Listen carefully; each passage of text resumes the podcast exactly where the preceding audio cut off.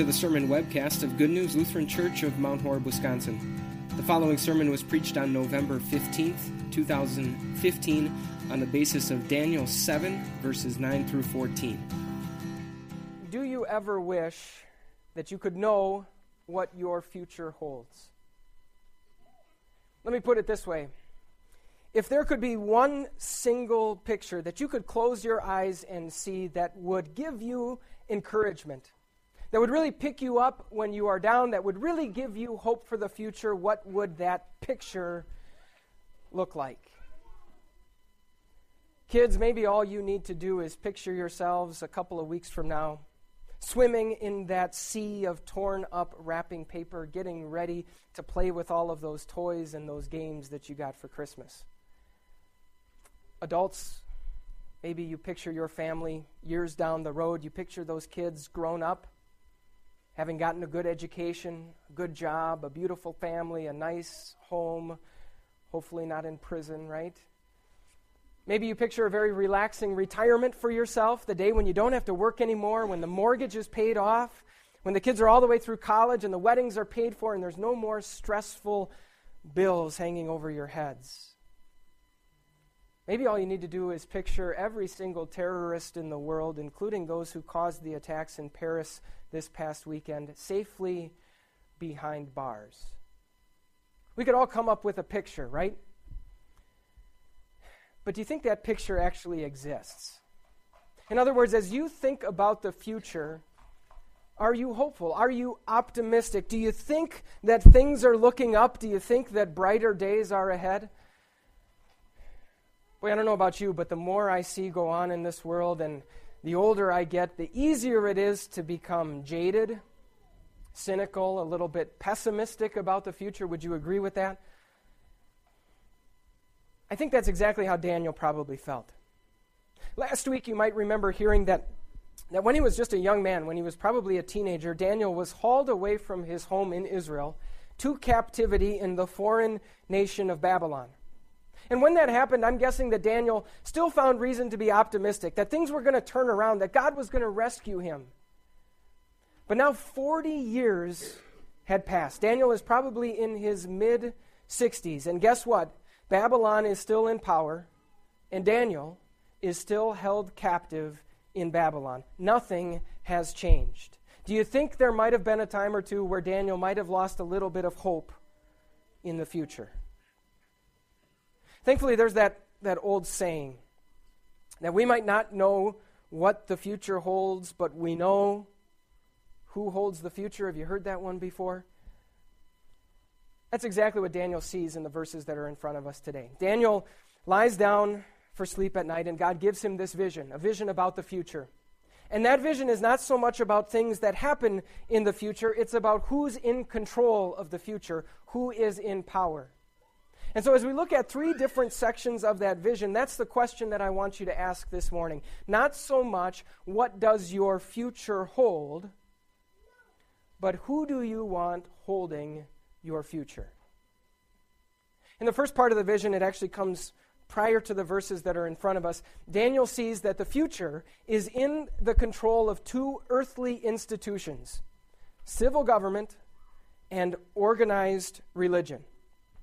Now, it's important to point out that those are two good institutions that are given very good power, good control in our lives by a very good God for very good reasons.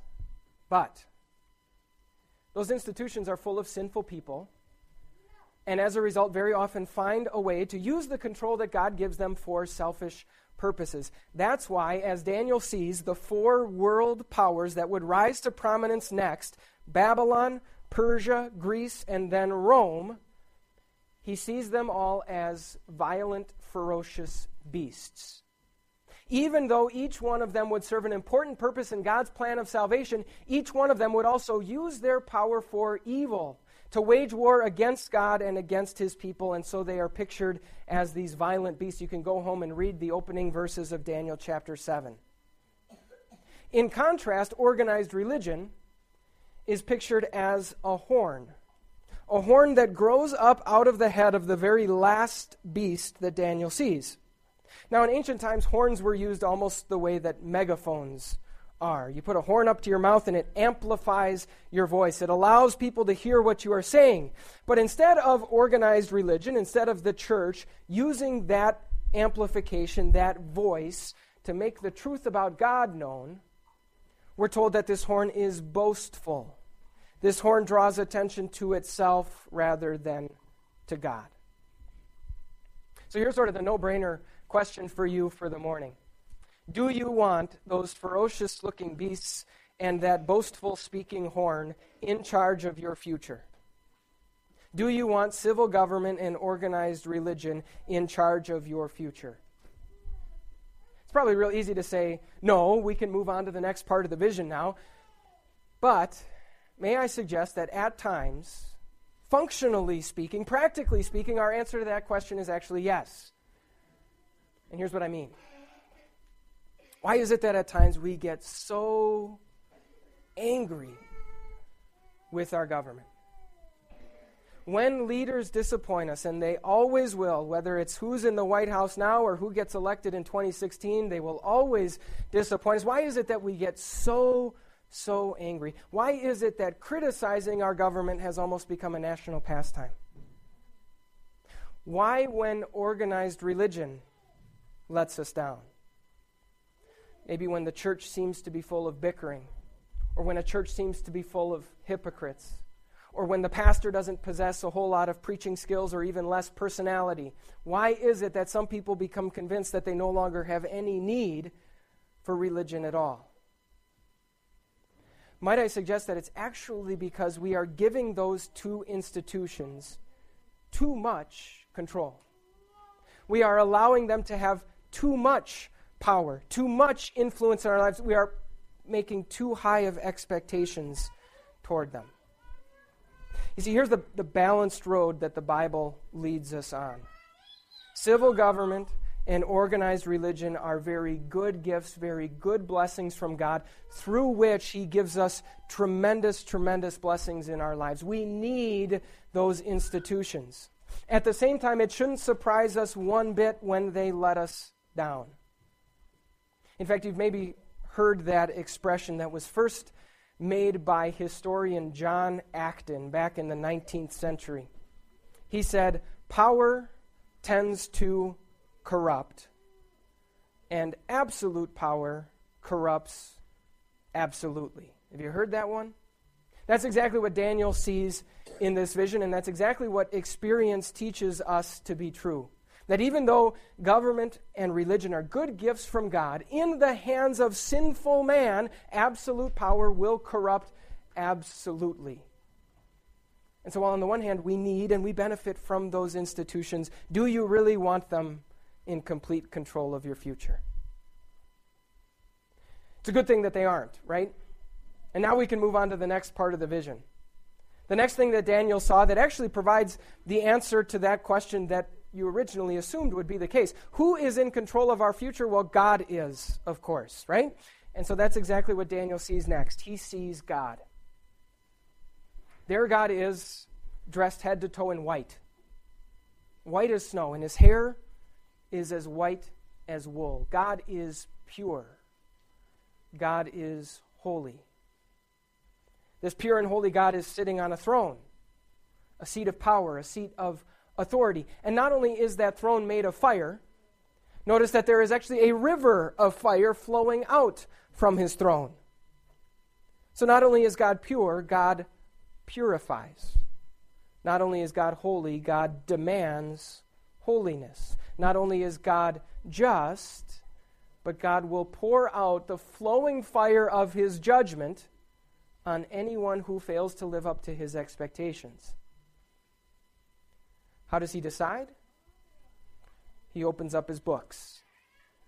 He has a record of everything that has happened in the world and everything that has happened in our lives. As God carries out his righteous judgment, nothing escapes his notice. Let me ask do you want your future in God's hands? We say that all the time, don't we? We say that, that God is in control. And maybe even when things seem out of control, we sort of picture God up there in heaven, holding us all, holding the world safely in the palm of his hand. But I would bet that when you picture God up in heaven in control of all things, you don't picture him like Daniel saw him. Do you want a God like this to be holding your future? You know, in the 19th century, someone else also made another observation about power that was a little bit different from the one that John Acton made. This one was actually Abraham Lincoln. And he said, if you really want to test the character of a man, simply give him some power. In other words, power doesn't corrupt, power doesn't change you, power simply reveals who you are and what you are really like.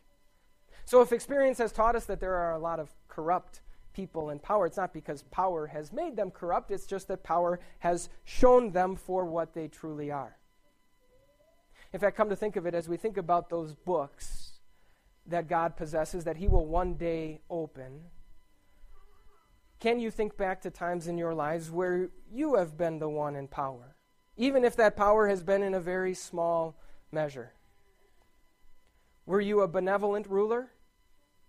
Or did the beast inside sort of come out? I don't know about you, but there are so many things in life that are out of our control that when finally something is within our control, boy, it sure is easy for that raging beast inside of us to rear its ugly head. You want to test a man's character, Lincoln said, simply give him some power.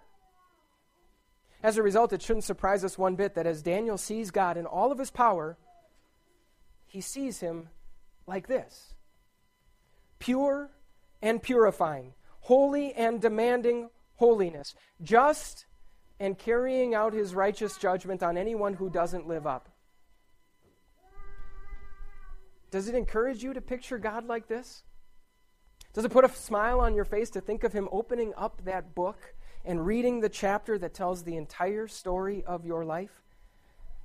If power really reveals who someone is, then yes, in the hands of sinful man, power corrupts. And as a result, in the hands of our holy God, power condemns. Do you really want God in control of your future? So it's a good thing He isn't. Does that sound strange to you to say that God isn't in control? Usually we say that God is in control, right? And I'm not going to argue with that. I'm not going to say that it's not true. It's simply that the Bible actually gives us a more precise and a much more comforting answer. After this vision of God sitting on his throne, Daniel sees one more thing. He sees a new character enter the picture, one that he describes as a son of man, one of us, a member of our race, someone who is like us in every way, except, did you notice? how he is able, he is worthy to go right up to that fiery throne of God and not be consumed by God's righteous judgment.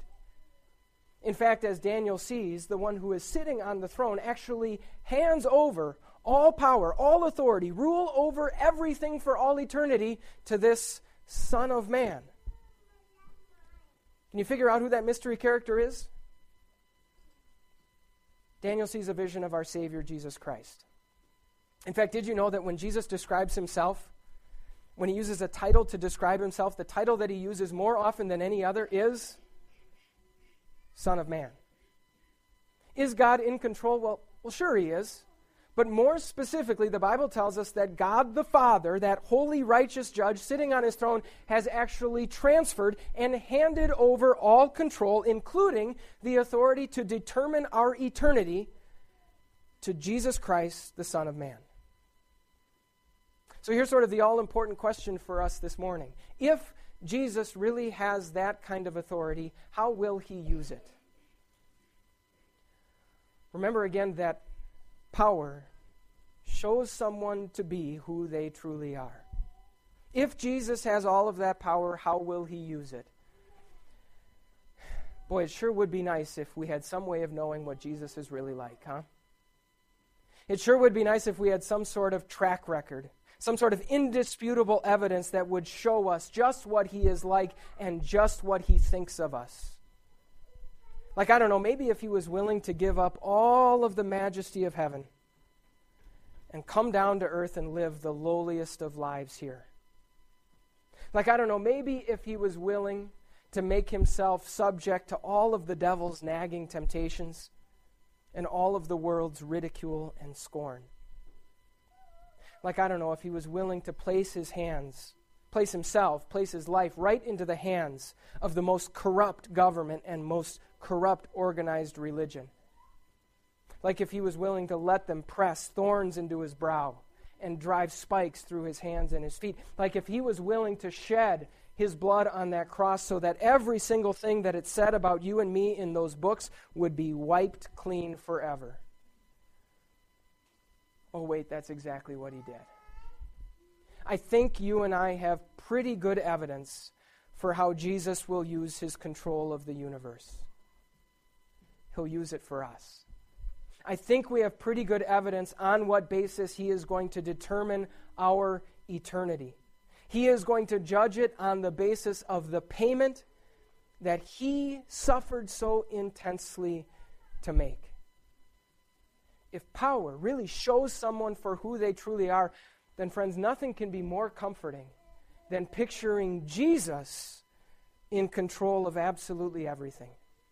The one who proved to us beyond all doubt that he loves us unconditionally. And, friends, if that's our picture, does any other picture really matter?